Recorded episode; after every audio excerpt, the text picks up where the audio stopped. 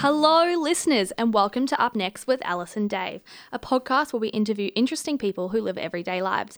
My name is Alice, and I'm here with my co host, Dave. Good afternoon, and welcome to the next episode of Up Next. This is the second in the series um, and the first for 2021. And we are international. We can't uh, forget that. So we have listeners. Hello, listeners from Australia, New Zealand, the United Kingdom, the United States, and Spain. Who would have thought after our first episode? The Christmas special at that, that we would go international straight away, Alice. Yeah, huge news. So I suppose Dave and I wanted to start this podcast because we wanted to challenge your sort of selective exposure that reflects your pre-existing biases um, of the news and interesting articles that you're fed through your social media accounts. Um, and sort of challenge those beliefs uh, and get you to discuss different topics that you probably wouldn't normally discuss um, at the dinner table with your friends and family. So we have a really exciting guest today and we'll introduce her very shortly. But before we get into that, Dave, how were your holidays? Absolutely fantastic. It's the longest I've taken off. In a, I had four weeks off. I think the longest was my honeymoon at three weeks. Uh, but taking, that was a long time ago. That was that was tw- well September last year was 25 years. So yeah, a long time ago. Dave's Alice. old. a lot older than you anyway. So no, really good. How about you, Alice?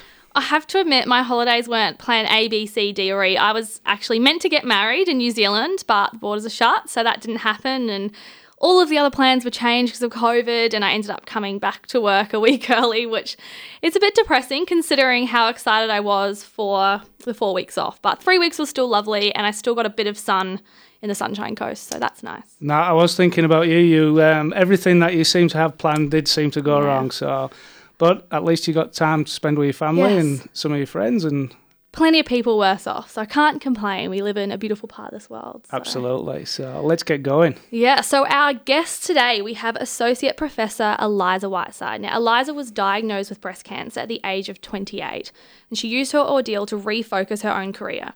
Eliza works at the University of Southern Queensland as a researcher for cancer. Um, Eliza is also now the lead researcher on a new project looking at wound management and the use of traditional medicines to treat and prevent skin infections in regional and remote Australian communities, particularly in Aboriginal communities. So, welcome, Eliza, and thank you for being here. Oh, thank you for inviting me. Very exciting. And how were your holidays? Did you have time off? yes, I did actually. Um, so, my family are all in Melbourne and Victoria. Uh, mm. and my husband's are all in, uh, well, mainly around Sydney. So we had planned to do the trek to Sydney and then to Melbourne. Um, unfortunately, Sydney didn't happen. So we ended up just going to Melbourne, um, but having a lovely Christmas with my 95 year old grandmother oh, lovely. Um, and some other family, and then quickly scooted back into Queensland um, and to have COVID checks, COVID tests, um, but they were all negative. So, um, but it was lovely. It was really. Oh, nice. you're lucky to get to Melbourne. I know. So you can either get to Sydney or you can get to Melbourne. I was meant to go to Sydney as well, but that's all right. What can we do? Mm. So. Eliza, um, I know we just gave a very um, brief introduction of yourself, but before we get sort of too too deep into um, our chat today, we'd sort of like would like you to paint a bit of a picture of yourself. So tell us about your childhood, what it was like, your family, and growing up. Okay, well, as I said, my I grew up in uh, Victoria, so I was born in Melbourne and then moved just outside of uh, Melbourne to a town called Bacchus Marsh. Um, so I was there, and, and I'm the eldest of four children. Uh, and so I lived in Bacchus Marsh until high school, and my family moved uh, to Queensland. And so we lived in Rockhampton um, and then Bundaberg. Uh, and then for uh, university, I uh, decided to be to go for marine biology, uh, and so travelled to James Cook University. Um, but in addition to marine biology, because everyone told me I wouldn't get a job as a marine biologist, so I also uh, did a major, a double major with biochemistry. So um, I was quite uh, inspired to study science. I had a terrific science teacher um, in high school, and uh, and also a, a, primary school teacher who was um, uh, really pushed science. Yeah. So I think that makes such a difference. I dropped really out does. of science as soon as I could in school, and I think it was because I was just so bored from my teacher. Um, no offense if they're listening, but they're probably not. But it, it makes such a difference. It really does, and that's why you know teaching has been such a huge part of my uh, career, and that's why I can see it can have such potential to inspire, but um, to do the opposite as well. So Definitely. So was it the scuba diving that drove you to marine biology?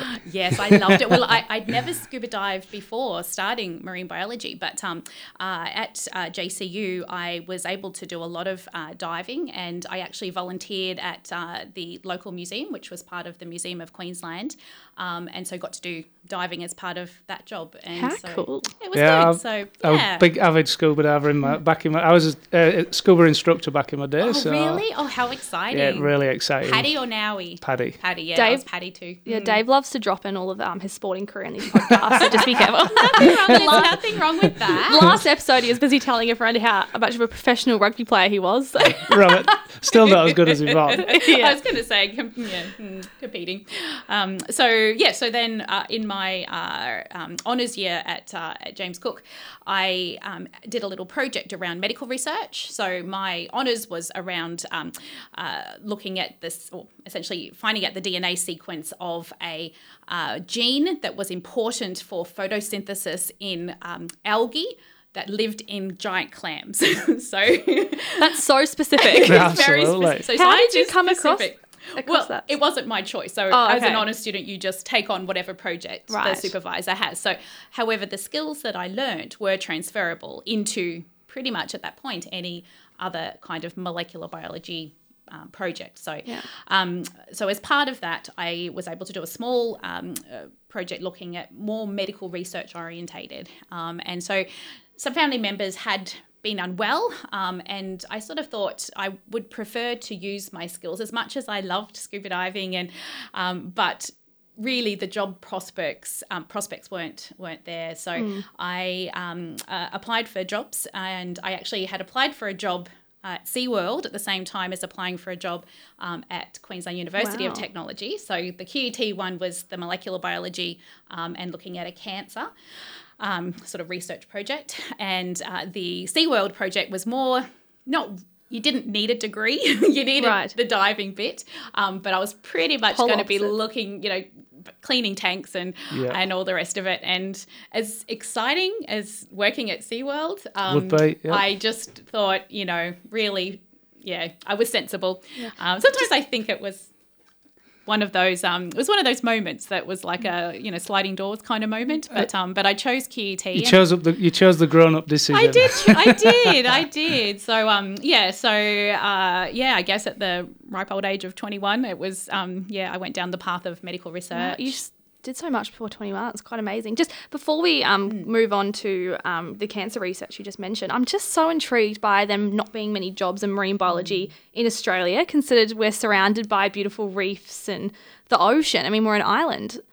Yeah, I mean, we're going back now two decades, over two decades, um, and the environment there, I guess the funding just wasn't there for research. Yeah, okay. Um, the Acanthaster planci, which is the crown of thorns starfish issue, um, was it was there, but it wasn't, I guess, how it is now. Um, there is a lot more funding for uh, for that kind for marine biology and and uh, because that of the research. the bad situation with Absolutely. the ecosystem and the in the reef Yep. and stuff. It's Yeah. such a shame. It's but the funding's come a bit late. It always seems has. to come late, doesn't it? Yeah. So Yeah, but um, but I think you know, for me, I I guess I also was being driven down the path of of um, medical research and wanting to help people. Yeah. Um, so that was coming to the fore as well. So, talk to us about um, the cancer research you're doing at QUT. Yes. So um, my so I started off as a research assistant uh, and uh, a technician setting up classes for um, medical laboratory scientists and and um, biomedical science students, and um, uh, then I had the opportunity to start my PhD. So my research assistant project was looking at um, the uh, I guess the the factors that are involved in recurrent um, miscarriage that can occur. So uh, in some couples, um, just you know, there's just an infertility issue and it uh, the pregnancy occurs, but then it just isn't sustained. So that was the space. sorry, that was a space where my research was. So it was asking um, the question around, well, what are the factors that um, influence that ability of the that early stage embryo to actually implant um, in the uterus and establish a successful pregnancy. Um, so then I had the opportunity to do my PhD. And so the question that I wanted to ask was the similar kind of factors that are involved in you know, that, that embryo implanting into the uterus um, are also similar factors to what a cancer cell um, produces in order to invade from a primary tumour um, into a, a, secondary site. So they, they do that by degrading the tissue around where they are and then moving into blood vessels or the lymphatic system um, and then moving to another site. So um, I used a model of, uh, of a cancer that actually occurs in the uterus called choriocarcinoma. Um, thankfully, it's a very rare um, uh, condition, but, but I compared that with the normal situation of pregnancy, um, a successful pregnancy. And so mm. we looked at what factors were um, increased or decreased, um, and could we apply those to the cancer model to try and restrict that cancer um, uh, invasion, if you will. Wow. So you kind of went from working with clams, fertilization for humans and bait to produce mm. babies, to cancer research into um, unsuccessful pregnancies and that sort of thing. Yeah, absolutely. That, so that's the the be all and end all of the short version of what you. Well, then, well then, because you would have only still been very like you you did your first mm. degree and finished about twenty one, and then went on through to um, your PhD. So yeah, how old were you when you were you? doing this? PhD? Yeah, so I guess my I uh, I graduated with my PhD. What was I? So I finished my lab work. Um, uh, just before I turned 26, I think. Oh god, and then, I feel so uncompliment accomplished so, right now. no, no, it's a different. It was a different world back there. Like it just. I'll I don't know. Keep just, telling myself that. yeah, things happened in a different way, but um, yes, I finished my lab work on a Friday, and then I had my son on the Monday. Wow, so he oh, was wow. just because you just mentioned your son, mm. I'm really intrigued to know you were talking before about um, infertility. Mm. Because you knew so much about it, were you nervous to have kids? Um, I think it actually inspired me to have kids at a younger age than I otherwise would have. So I guess when um, when my husband and I got married, we were thinking, oh, you know, we'll wait till we're in our thirties, um, yeah. and and then I think, yeah, being in that environment uh, and knowing the research literature and how it is such, uh, you know, it's such an amazing feat of of nature, um, actually fertilization and then implantation, and you know how many things can go wrong. So I guess it probably did. Um, not that you know 20 just turning 26 was the age that I was thinking I'd have my first um, mm. pregnancy um, but you know I think looking back um, and what came next I think it was a blessing that um, that that that did happen so so, so when, yeah. when you when you you know you, you've just touched on it there when you say what came next so you know, at, at the age of 28, you, were, mm. you was diagnosed with stage three cancer. I mean, that in itself is very frightening. You just, you know, completed your PhD, you just had your first child, mm. and then which should have been the happiest day of your life, and then and was the happiest day of your life, no doubt. But then to be given that sort of news at the age of 28, which is no age at all to to be given that sort of uh, news and information. Um, can you tell us a bit what how, when you was given that news? What was you know the first thing that came to to mind? Yeah, um, I don't think about it that often, you know. No, I can imagine. and, yeah. Um, but I guess, yeah, it was. Um, you know, I'd found I found the lump myself. Um, so I think it was January. Um, I did the thing that you do, which is to monitor it and see if anything changes.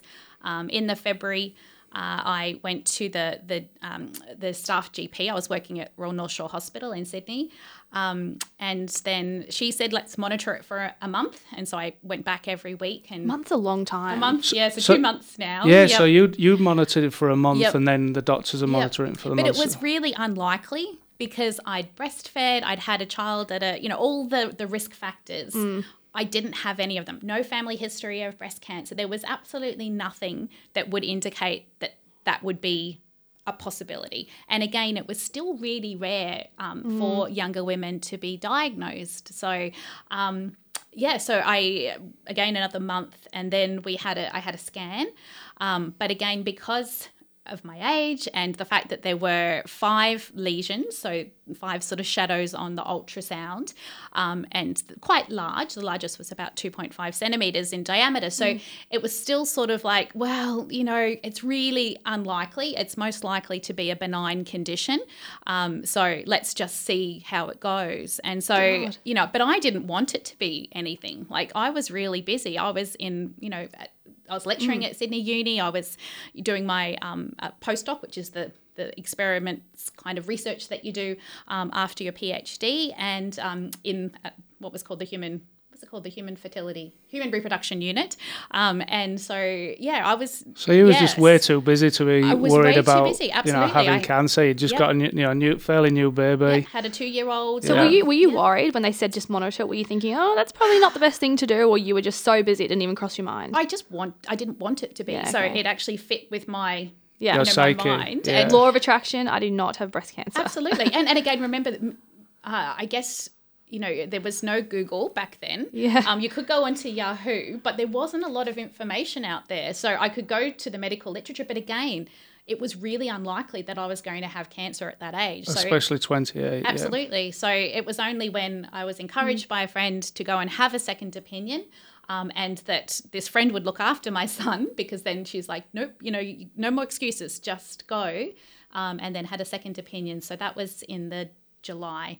Um, and then I had uh, 10 lesions on the ultrasound, and they wow. did a mastectomy, uh, sorry, a, um, a, mammogram. You know, oh, so they did a mammogram at that stage as well. Um, so a mammogram is not usually indicated for someone younger because it doesn't actually um, generally show any um, kind of breast cancers.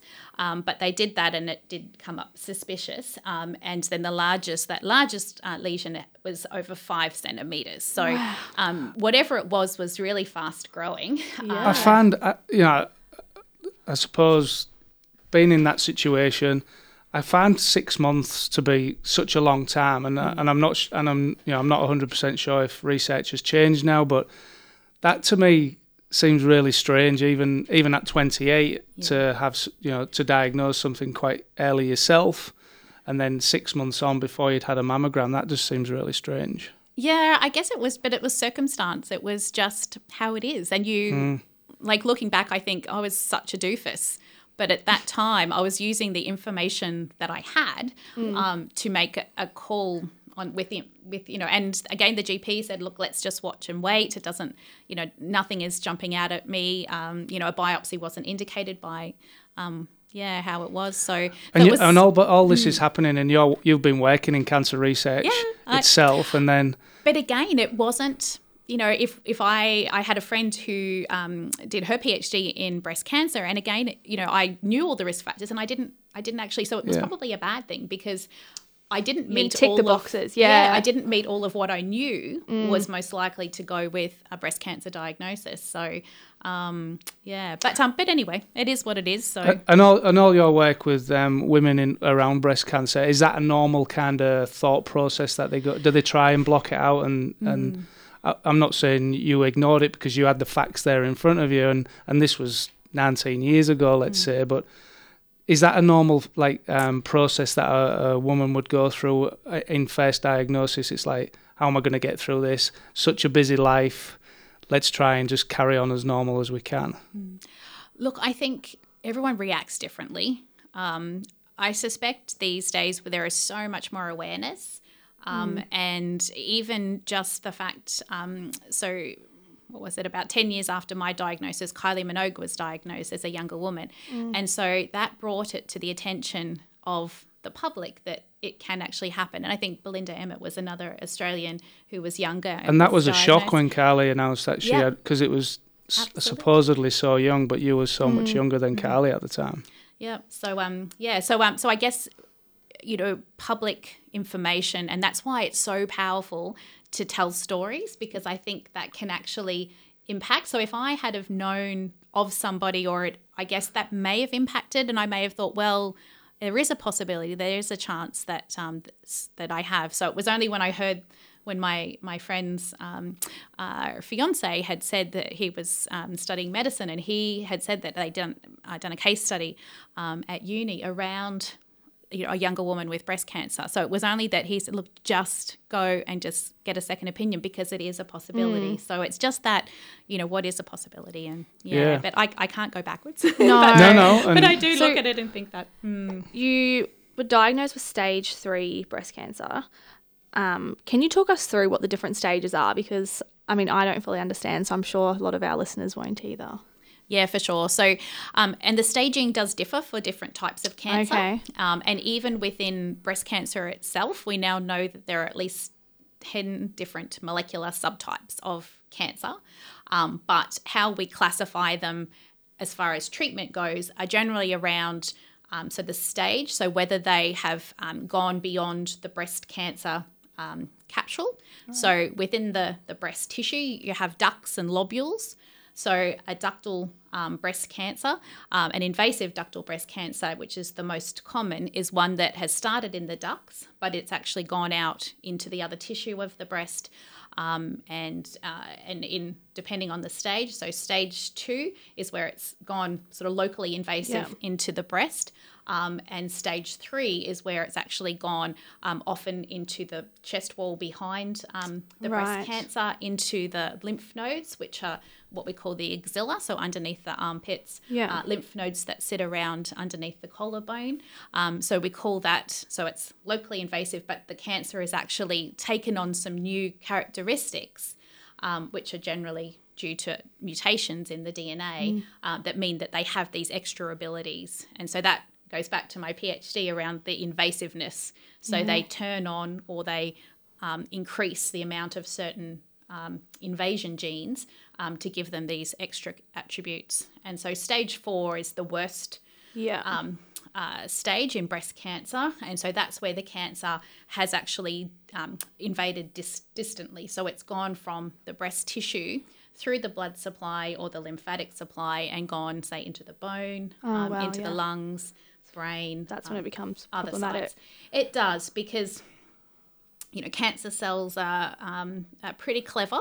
Uh, they travel in packs, um, right. but they're often too small for us to actually be able to see.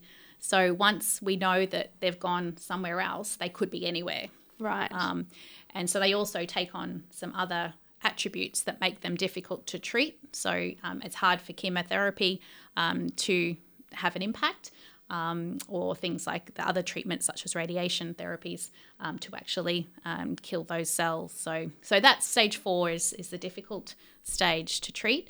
Um, but again, there are a lot of women out there now that are living with stage four um, cancer. And I know several of them, and wow. they're pretty wow. amazing, pretty amazing people. Um, and so we we do have some some therapies that are able to keep the cancer at bay, um, treat the side effects because not only the side effects of the cancer but also of the treatment. Um, mm-hmm. So so things so through medical research, even in the, the 19 years, uh, have you know we've just come such a long way. So did your career lead more into that breast cancer research as as from your experience of breast cancer? Did you carry on into that breast cancer research? Yes, so I did. Um, not so much inspired um, by my own personal journey, but by the women that I met. Yeah. yeah. So, um, so I was fortunate enough to be admitted uh, into a clinical trial um, testing a new type of, um, of chemotherapy agent. Um, and uh, I can talk about that later, but it was um, with my diagnosis, the for me, um, besides the risk of dying, which was there, but I focused on the the concept that I wouldn't be able to have another child.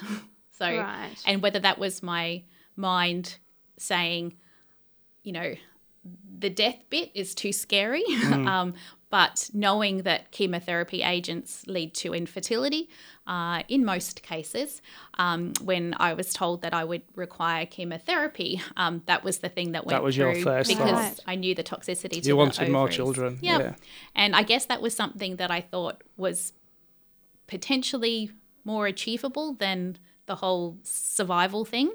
Um, and yeah, so um, so that was where I uh, the original um, plan for my treatment, um, I actually started to, and that was where my, my husband stepped in um, because it was really difficult after I'd already had some surgery and Yeah. by that stage, and um, and I just didn't want to have the chemotherapy that would make me infertile, and I knew that being menopausal at the age of 28 was also going to open up, you know, a whole bunch of, of sort of side effects and medical issues for life, and um, and so he said, you know, you're a medical researcher, find something else, just find another find another way, and that was where I did find this clinical trial, and as things happened, we knew someone who was the medical uh, receptionist for the this fabulous oncologist um, at Prince of Wales Hospital, uh, and he was part of this worldwide clinical trial. Um, and it was testing a new drug um, called Herceptin. Um, and at that stage, it was $30,000 to have the Herceptin on its own. Plus, Wow. I also needed to have the normal chemotherapy agents. Um, but this particular clinical trial was testing um, a combination that was less likely to cause infertility. Um, and so, because it just the way that it um, this particular drug worked, so so I managed to get an appointment um, with this oncologist. Um, again, sometimes it's who you know, and unfortunately, that was the situation here. Um, and he, I don't know. He he was fabulous and um, and he ended up taking me on, um, but I did say to him that um, I would only you know go forward with the trial if I got into the arm that I wanted because the other two arms were going to be the cytotoxic well the the more cytotoxic treatment that would have caused infertility. And he said he understood completely. Um, and obviously, I was the youngest um, person in the trial at the hospital at that at that time. So um, so I got into the arm that I wanted, um, and so that began twelve months of chemotherapy. And that was a you know that was a situation that you'd made that decision that I am not I'm going to fight I'm going to fight this I'm going to win this but I still want to be able to have children at the end of this It as re- well so it really I think that was. was your you know am, am I right in thinking that was one of your driving factors as well as well as survival to get through I'm going to have children af- at the end of this as well It it really was, and um, you know, I've had people say to me, you know, but didn't you think that you know you had cancer, so you're gonna you're going to um, give that to your any children, future children, or something like that? And I thought, my gosh, no, I never, I never, Yeah. never No. entered my mind. I just, it was just a focus that that I had. How I had. people said that? I know people Oh, say fair, things. I know, but So, um, did you have more children? I suppose as a as a- as as a a father and a mm. husband, Mm. and if you know, God forbid, anybody's ever in that situation, I would have been thinking as a as a you know, selfishly as a mm. man, I just need you to survive, and you've got to do what we've got one child, mm. but yeah. we can't as a as a male as well. We can't put ourselves in that situation, and and for you as a female wanting that more children, you know, I can see the strength in that as from a from a woman's perspective, but so so selfishly as a male, I would have just needed you to survive as my wife, and that I think that that partnership that you have between yourself and your husband, you know, has got to be strong. In that, yes, we'll support you no matter what, but still very frightening for I can imagine for your husband in that situation. Yeah, I think you nailed the Yeah, you nailed it there. Yeah, um, yeah, and that's the thing. I guess that um, you know later on, I've um, and now there is actually a big push around partners um, and what is going, what, what partners are going through when um, when you know their loved one is going through a, a diagnosis. They've got all these other thoughts, and and really at that stage, yeah, I guess I just I had my focus. Um, and yeah, but um, but for Dave, he promised me as many children as I wanted afterwards, but that didn't come to fruition. Now but, you've you got know, lots of beautiful children. promises, promises, but um, yes, I, d- I think a huge part of a female's identity is um, fertility and also, you know, having a, a, a mastectomy, that would have been something really hard to, to process as a female. So how, how hard was that to process and make the decision? Like how, how did that whole process work? Yeah, that was a tough one. So, um, so essentially, I had finally had the lumpectomy. Even the breast surgeon that I went to see after getting these scans and the GP saying, "Oh, I'm really worried," um, even the breast surgeon was like, "Yeah, no, I'm 99.9% sure that this is not going to be cancer," and and it was just me pushing that, you know. Can we just let, I just want to have a lumpectomy just to be sure. And so that happened on a Wednesday. Um, I stayed overnight. On the Friday, I was at home with my son, and um, my husband Dave came home from work and he said, Have you heard? And I said, No, no, no. I said, They'd call if it was anything. Um, again, head in the sand kind of thing. Yeah. They'd call. And he said, Look, just phone while I'm here, just so we, we know. And so I phoned the rooms and they phoned the pathologist. And yeah, over the phone, I got the um, yeah the message that Oh, no, it's uh, it is it's invasive breast cancer.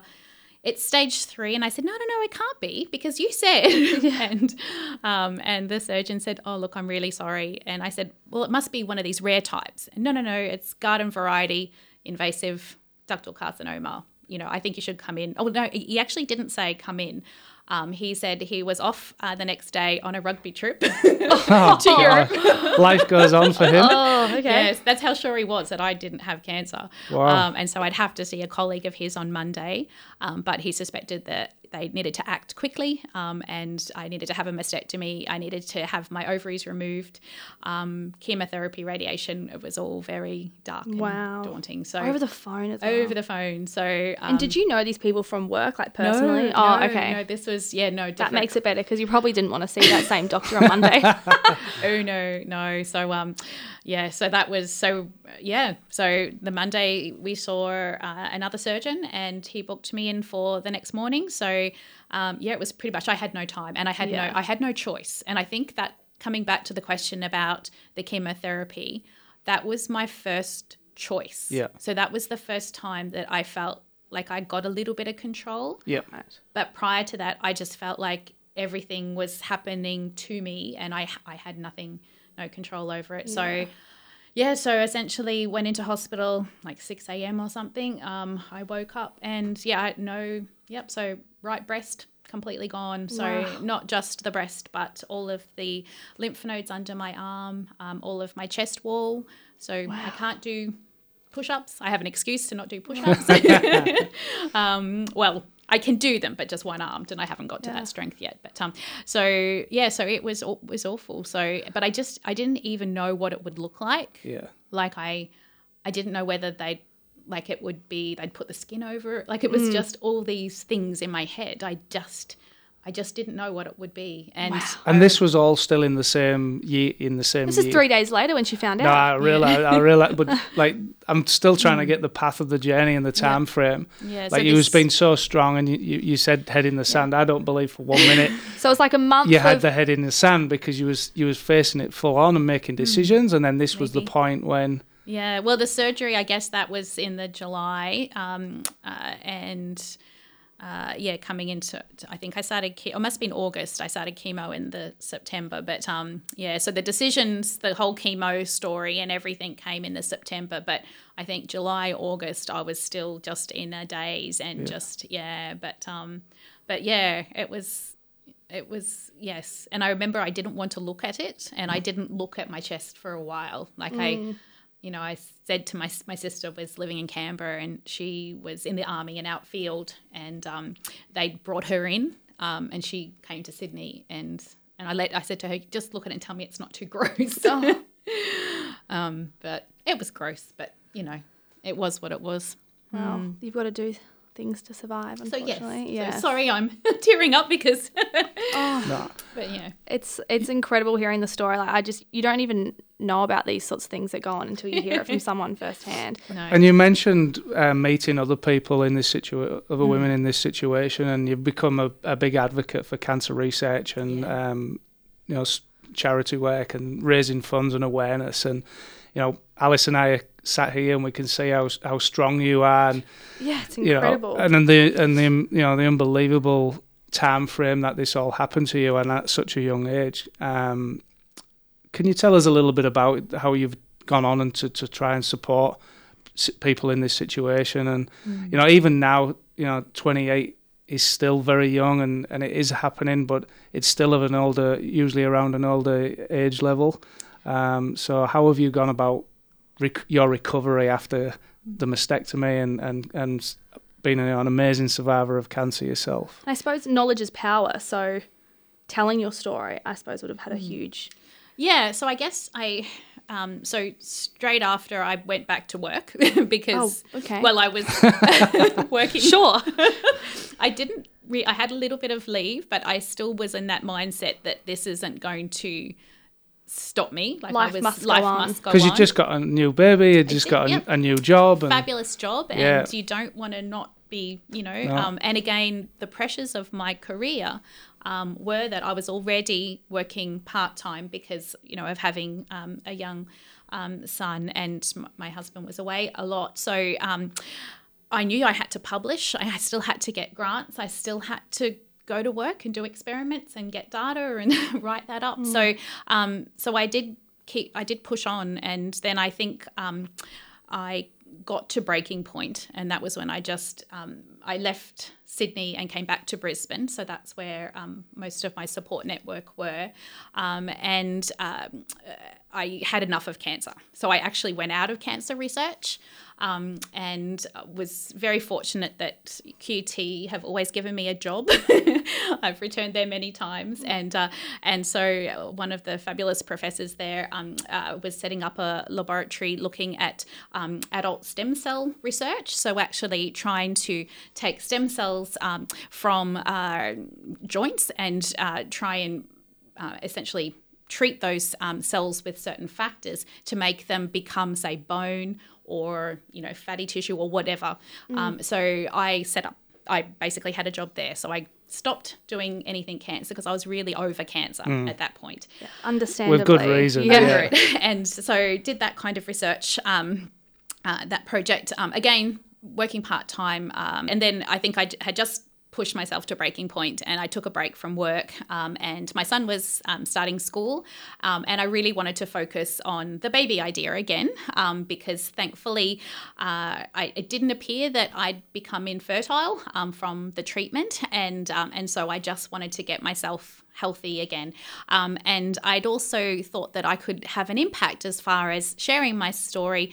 Um, well, I didn't actually. Sh- at that point, I wasn't sharing my story so much as um, just trying to raise um, awareness for the fact that a younger person could be um, could be diagnosed, um, and so I became involved with. Um, uh, a couple of different groups, but Cancer Council um, and also um, uh, the Wesley Choices program down in Brisbane, um, and uh, and also I think uh, the MARTA, uh, ho- any, breast cancer charity, I think I was um, sort of putting my hand up to say, you know, we'll go door to door, you know, um, raising money. And then I, I, it seemed that telling my story, I could actually um, raise a lot more funds and a lot more awareness um, for both breast cancer treatment and research, um, as well as well as awareness of being diagnosed at a younger age, that it was a possibility, um, but also the issues of somebody being diagnosed at a younger age, and so that's where um, you know the issues of the you know sort of self-image, um, as well as the issues around fertility. Um, I'd ended up having to have a second mastectomy as well, um, which was a year after the first uh, because I had lumps in the other side, and it was just let's not take let's not go the there. risk. Yeah. So, so um, so that happened. But um, but yeah. So once I decided to um, rebuild myself, so I had a reconstruction. So um, I do joke that everything will become floppy and the boobs will still be perky. So you got to have some good bits. So Yeah. um, so that um, that's that that happened, and uh, and then yeah, trying to get healthy, um, working with these um, different charities and and hospital groups and just support groups, um, and you know I I would be put on the phone to another younger um, woman who was diagnosed and just talk about you know just to be there and say Yep. you can get out the other end and and listening really not a lot of talking in those situations you're just listening and they know that you've got to the other side a little bit um, and I think that in, yeah. that in itself so inspirational to to bel you Mm. know for them to believe that somebody just was what they're starting to go through. yeah that's that, it That you've got through that and, and it can be done. that's so, it yeah You know, we we we can see you. uh, You, I believe you, and I Mm. can see you had a really good positive mindset. Um, up to the point that you didn't have a choice, but Mm. then, you know, that's that seems very important in these situations. Mm. I hope so. I do hope so. But um, but that uh, yeah. So I I did that, and then um, we moved to the UK. Uh, and so lived in England for two years. Uh, and so this is where all the career interruptions have happened. Um, but uh, had the opportunity, uh, we were um, uh, representing the, the High Commission in London. So I got to do set, essentially representative um, Australian duties. So, uh, what did we do? Pop quizzes on Australian trivia. We um, set up, uh, we actually had um, a function hall that was a 13th century um, Gilbertine priory that um, wow. we got to organise um, parties. and So, it's completely unrelated to medical. Absolutely. Work. Yeah, I love that. Yeah, but I did get bored. And so, at that stage, I had uh, sent out my CV to the local unis and said, you know, happy to do some, some mm-hmm. And at that point, I didn't think I was a very good teacher. I didn't think I was a very good lecturer. I always felt that I just did a rubbish job. I lectured um, students at Sydney Uni and just always came away thinking, oh, I was that was terrible. And I'd done some lecturing at, at QUT and and I just thought, oh, I'm just not good at this. But in the UK, I, I actually my student group were um, much more diverse, um, a lot of international students, and I actually felt well. I was voted the star of Bedfordshire for our particular wow. area, and it was simply because of my empathy um, and the the patience that I had with with this particular group. So. Um, and I actually came away thinking, yeah, I can do this. Like mm. uh, lecturing is actually I found my passion. I loved research, but mm. I really think I can make a difference um, as a lecturer. So um, when we came back um, my PhD supervisor um, at QUT, um, you know, because obviously this Star of Bedfordshire thing was a, a, thing, and he's like, "Can I have the Star of Bedfordshire lecturing?" Do you have that on us? your resume? no, I, don't. I shouldn't. but it was very cute. But um, uh, and again, you know, those students were just it was just wonderful. It was yeah. I think about 120 students, and you know, a lot of them are on LinkedIn and with me, and you know, have continued on their journeys and. Mm. Um, but I felt I made a difference. So coming back, um, yeah, went into more of a lecturing position back at, at QUT. Mm. Um, and then um, fast forward a few years, had an opportunity to get back into research.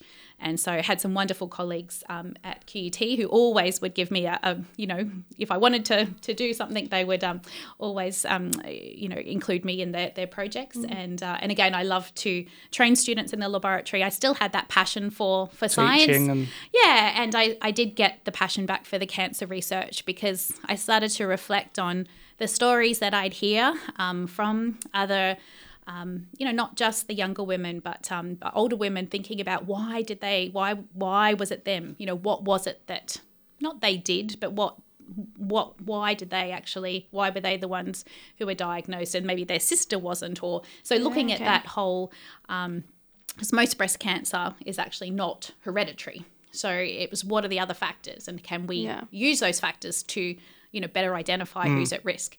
Um, and so that's what drove um, some of my research. Uh, and then the other research was around the psychosocial impacts of following treatment. So you got the big things about the body image mm. and um, and you know just the fact that you've you know you've lost your you know your your identity in a mm. lot of cases.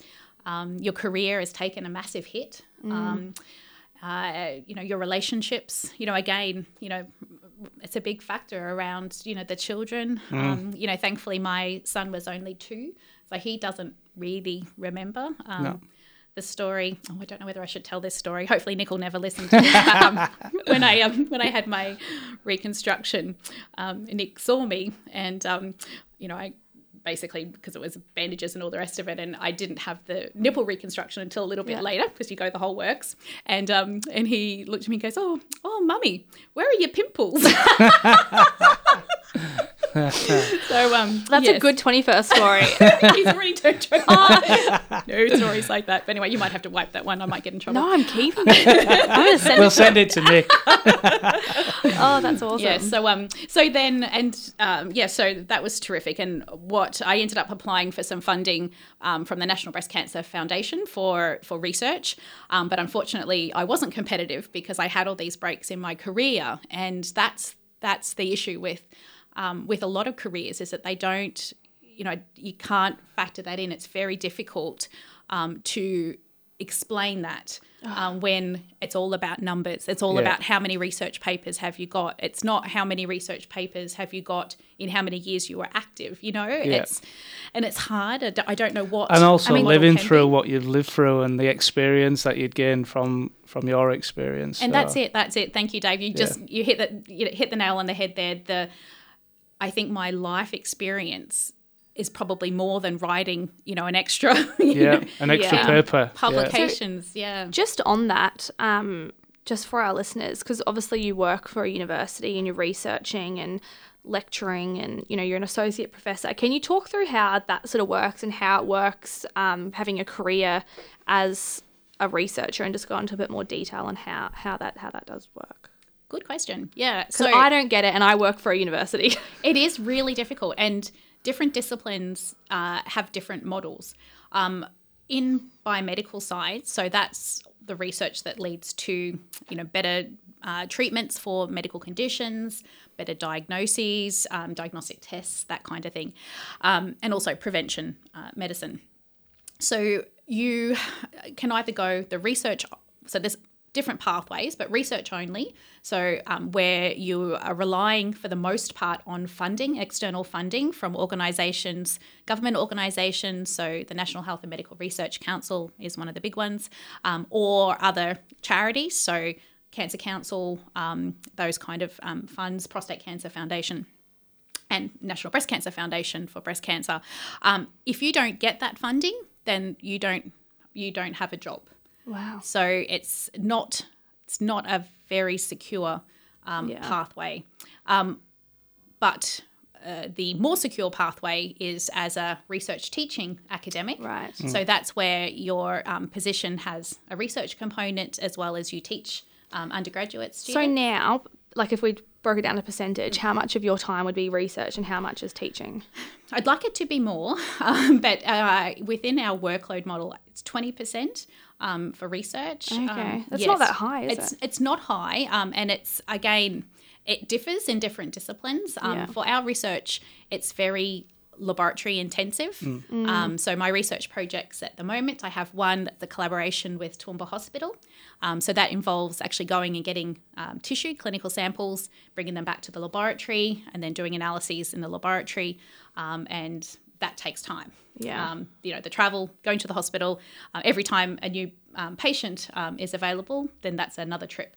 Uh, to Yeah. do that, um, and then I'll talk about the wounds um, research Yeah. later on, but um, if we have time. But uh, yeah, so um, the um, uh, yeah, so that's essentially what it is, and then service as well fits into an academic role. So the service is where I maximize my service in um, uh, doing outreach. So that's going out into schools, um, trying to you know to sell the the amazingness of, of science and um, and the amazingness of, of USQ. just on the research, I mean, one thing I've never quite wrapped my head around is with research, do you ever get a result? Like a do you ever hit find an answer to things or do you, is it just constant research that you could work It's on for question, in a yes. finite amount of years? It depends. You're always you're contributing to the bigger picture. Yeah. So there are some research breakthroughs and they do occur, but every single you know little research project is contributing to a bigger picture. Of course, there's going to be you know those um, you know eureka moments, and that's it. So the you know eureka moment, finding the drug that was used to target my cancer, for example, um, you know that was that research was done contributed to by laboratories worldwide, but it was a laboratory at the University of California um, that actually came up with the the research that then made a pharmaceutical company invest in that laboratory and that research group to take that through to a drug. How does that work? Because obviously that people be researching biomedical science all around the world. How do you share that sort of information and make sure that no one's I'm sure there's probably other people doing the exact same stuff that you are and researching the same things. There are absolutely. So that's where the competitiveness comes in. But everything's um, published. So you either go and present at conferences, which has been quite difficult this past year. So Yeah. Zoom has, you know, allowed some conferences, but generally it's about collaborating with other laboratories that are doing similar research to you. Um, you know, traveling and networking, uh, and and again publishing your research um, is the biggest thing. So there are journals that are peer review, peer reviewed journals, so by other biomedical scientists, um, and then and essentially publishing. So That'd take you a long time as well to write all those journals. So. write the articles. Write it, the articles, it does. Yep. So that all has to fit into your The into your 20%. workload. Yeah. So God. so it's Isn't for that a, amazing? yeah. So research teaching. There's benefits to both. To me, I always want to be doing research because that informs my teaching. So I Yeah. need to be teaching. So your the right students get a lot more from exactly from what you're teaching. yeah, and my te- and my students can be you know our students will like, go on and be um, uh, researchers or they'll go on and do medicine um, or our med lab scientists will Yeah. go on and work in pathology labs so you know you want to be at the cutting edge yourself uh, as much as you can to be able to teach the right Yeah. stuff So you touched on research and funding, and Mm. um, we understand in 2020 you secured some funding for some um, research out west in the Indigenous communities. Mm. Can you tell us a, a little bit about that? And there's a there's a few people that you're collaborating along with that with that research project. Yeah, absolutely. It was really exciting, and it it was um, it was one of those. Uh, kind of the, the intersection of everything happening um, for the right reason. So I'd um, always had these chats with uh, one of my colleagues from nursing, um, Associate Professor Raelene Ward, um, and another colleague, um, Vicky Horner, who's also she's the Indigenous support um, person in uh, the School of Nursing, and uh, they're both Aboriginal women uh, and research uh, Indigenous research. And so we'd always talked about doing something, but eh, everyone was so busy. You know, always so busy. And I'd just come back from being in the US for two years and only working a 0.5, um, so a um, 50% appointment. So I actually had some time. For the first time in a long time. for the time. first time i'd actually had some time so so um, I I happened upon Raelene. Again, these are the things that don't happen when you're working from home. We happened upon each other in the hallway.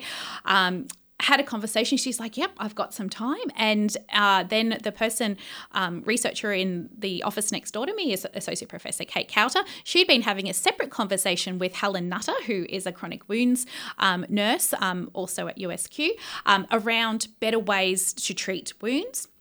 Helen, Jackie, Associate Professor Jackie Lee, and Raelene had just um, uh, embarked in a research on a research project with Gulbury um, uh, Medical Service in Toowoomba, which is uh, an Aboriginal um, health service, uh, and St Vincent's Hospital. And so they were looking at improving the um, the way that wounds were were treated. Um, so Gulbury learning from St Vincent's chronic um, uh, chronic wounds uh, nurses, and so I thought, well, and then Kate um, was looking at. She was a microbiologist. Um, I'm a, so those those little molecules that are involved in cancer cell invasion, they're also involved in wounds. so they, when they're imbalanced, they actually And they're in mean- clams. No. Uh, they're- no, I changed completely from that.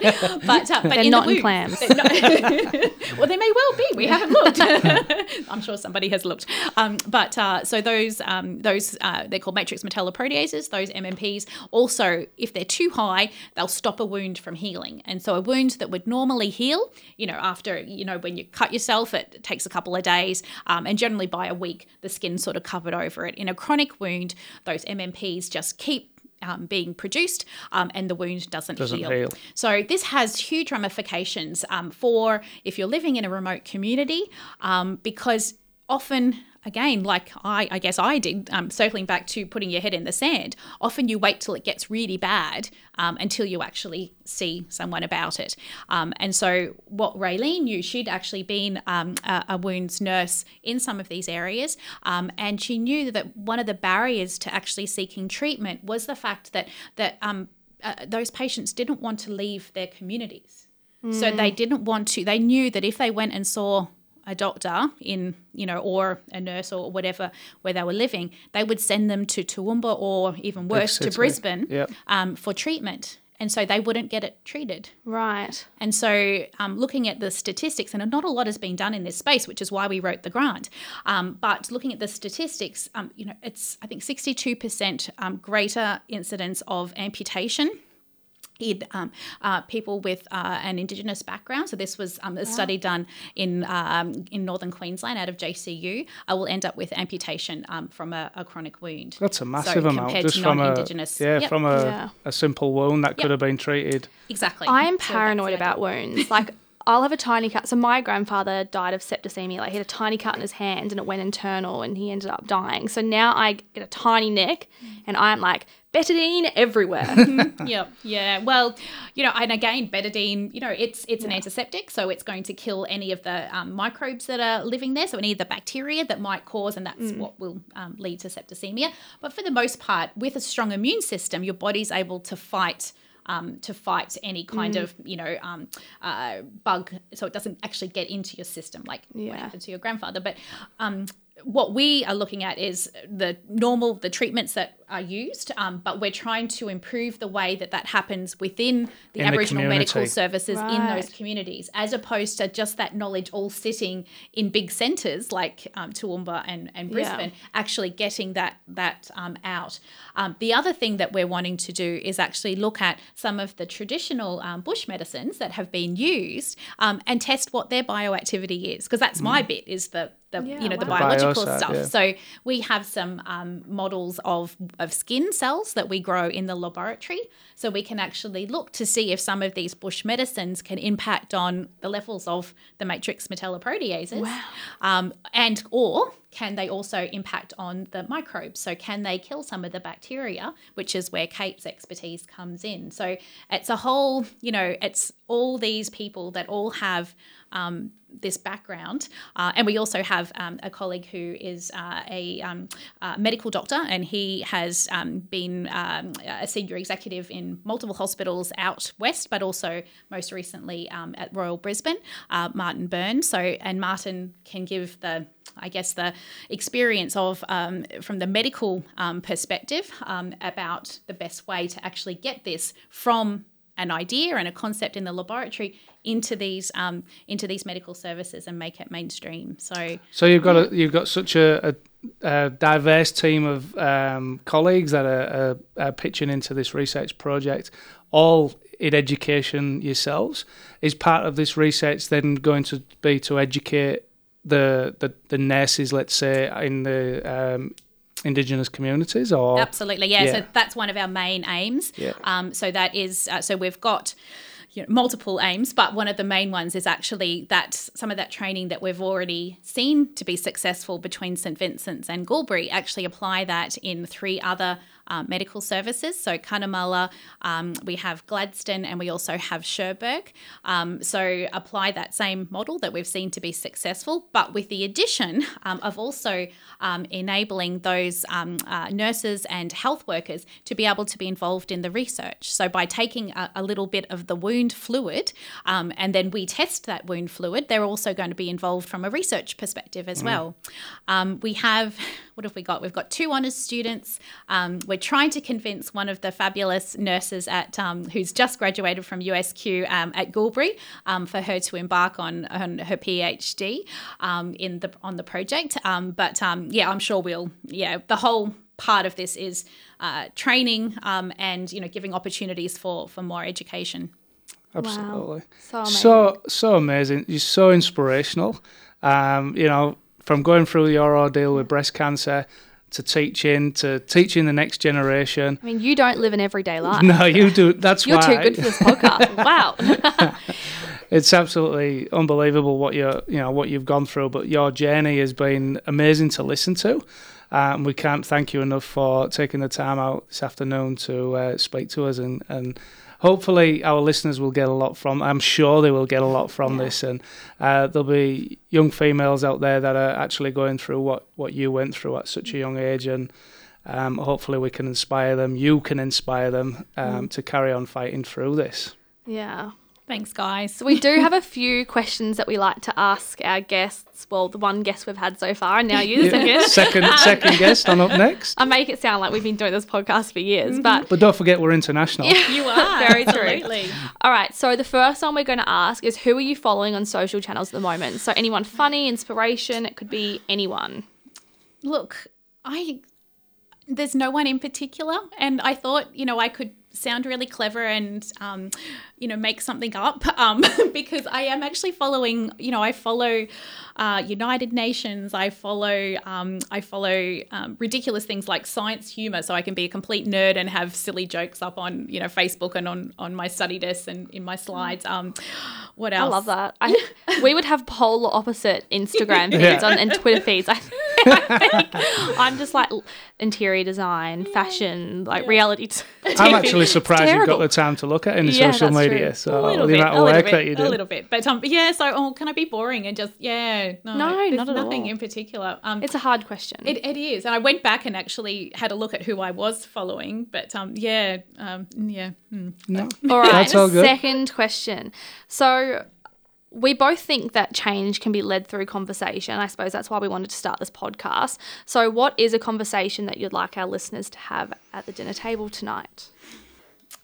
Okay, so I guess um, uh, with being involved in the research um, project, uh, I've had the opportunity to visit communities um, uh, out west, so in Cunnamulla, uh, in Charleville, um, and uh, you know, and, and again work with uh, other inspiring people such as um, Yvonne um, O'Neill in the Deadly Ways team um, and uh, the lovely Emily Montgomery.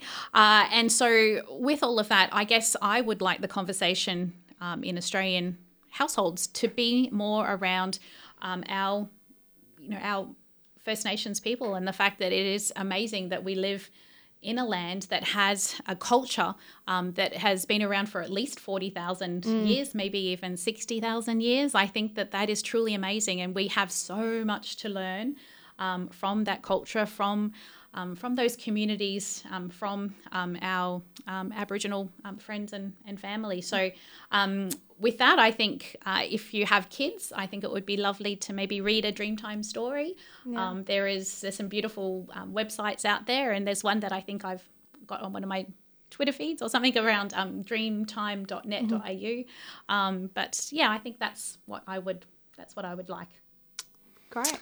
All right. Well, last but not least, we like to ask all our um, our two guests that we've had um, uh, a wine a wine recommendation for our next guest. Oh, look, I drink any wine. I'm not very fussy. And I know there's some whole links with alcohol and cancer, but you know, um, but uh, I've drank more since after after breast cancer. But um, uh, look, I would probably just recommend um, buying local, trying local at least. So in Very Toowoomba, I like that. Yeah, mm. so we have the Ballandean Estate. Uh, we mm. have Preston Peak uh, wineries. Um, so I would try, yeah, I would try something local, um, buy local, and um, and support these wineries because a lot of them are really struggling. They are really I love doing that. it Yeah. So so you don't live on a winery like Yvonne does? No, I, I told you I was boring. I told you I was. There is yeah, nothing. Not there is nothing all. boring about what you spoke to us today about. No, so. yeah. certainly no, no Yvonne O'Neill, but um, but yeah. So that's what I would recommend. Yeah. Thank yeah. you. This mm. this has been incredible, and I've been so inspired and. I nearly teared up when you were tearing up before. It's yeah. sorry. You've oh, you've lived an incredible life. So. Ab- absolutely have, and you know I can't we can't thank you enough for for taking the time in today. Um, up next, we'll be joined by Mr. Keegan Pierce, um, who was recently nominated for Young Australian of the Year in the Ipswich community. Um, he will be with us on Friday, the 26th of February, so tune in, listeners.